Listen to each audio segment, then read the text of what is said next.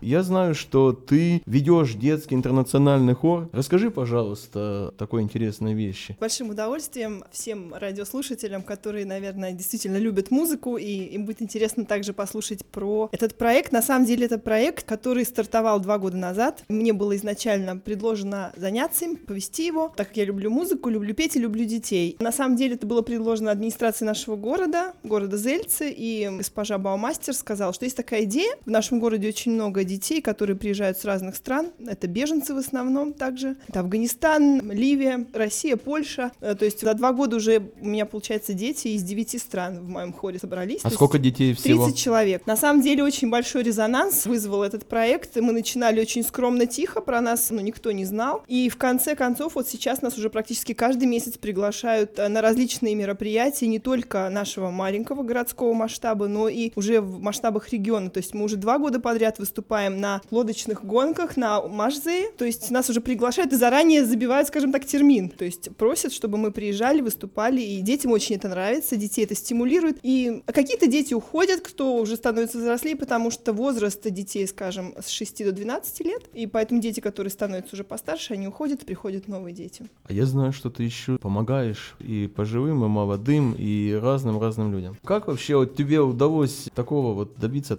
Скажем так, когда мне такой вопрос задали в прошлом году на вручении премии Зельцер Диалог за волонтерство, когда этим уже занимаешься пять лет, то разный опыт уже был собран. На самом деле, для чего все это делается? По одной простой причине. Я все время цитирую место Писания из Библии. «Блажение давать, нежели чем принимать». И я считаю, что пока у меня есть возможность и сила что-то дать, но это для всей моей семьи, для моего мужа также, и уже мой ребенок к этому приучен с э, малого возраста, что лучше давать, чем принимать, поэтому мы это делаем. А я бы хотел вот спросить тебя все-таки, насколько тебе вот доставляет удовольствие твоя работа? Вот ты говоришь, что действительно у вас много детей с какими-то вот миграционными корнями. Тебе тяжело вообще влиться в такую работу? Скажем так, преподавателем я быть никогда не хотела, а по сути основная задача там uh-huh. это учить детей, uh-huh. именно учить их петь, в первую очередь учить их быть дисциплинированными, потому uh-huh. что дети приезжают, скажем так, не из развитых, а в основном из развивающихся стран, то есть понятие пунктуальности у них отсутствует напрочь изначально, uh-huh. то есть они могут спокойно прийти на полчаса позже и сделать большие удивленные глаза, почему же уже занятия начались без них. Поэтому очень много приходится именно работать с дисциплиной, а также учить их работать в коллективе. Uh-huh. На самом деле это очень интересно, когда ты видишь, как дети выступают, как они растут. То есть в процессе работы это труд, и ты не замечаешь. Но когда ты именно видишь уже детей на сцене, которые стоят, и все вот эти вот 30 пар глаз на тебя смотрят, они знают, что кроме Насти никто их не поддержит здесь, и они смотрят за каждым твоим движением рук, губ, глаз, и они тебя чувствуют. Это просто неописуемый восторг. И поэтому я, видимо, продолжаю это делать дальше, потому что я вижу результат, и он действительно супер. Вау, слушай, ты говоришь, что действительно мурашки по коже, потому что я вот считаю, что действительно так и есть. Детские глаза — это самая большая благодарность для учителя, а неважно для какого, может быть, это спорт, пусть это будет кружок танцев, пение, да. рисование. И я хотел бы сказать, что благодаря вот таким вот людям, как ты, люди и приживаются, становятся своими среди чужих и в чужом обществе находят себя. Всем нашим радиослушателям я хотел бы пожелать того, чтобы они отдавали своих детей вот именно в такие вот кружки, чтобы они не сидели дома, чтобы их не воспитывала улица, чтобы их воспитывало общество, ну или мы приучали их для того, чтобы они вот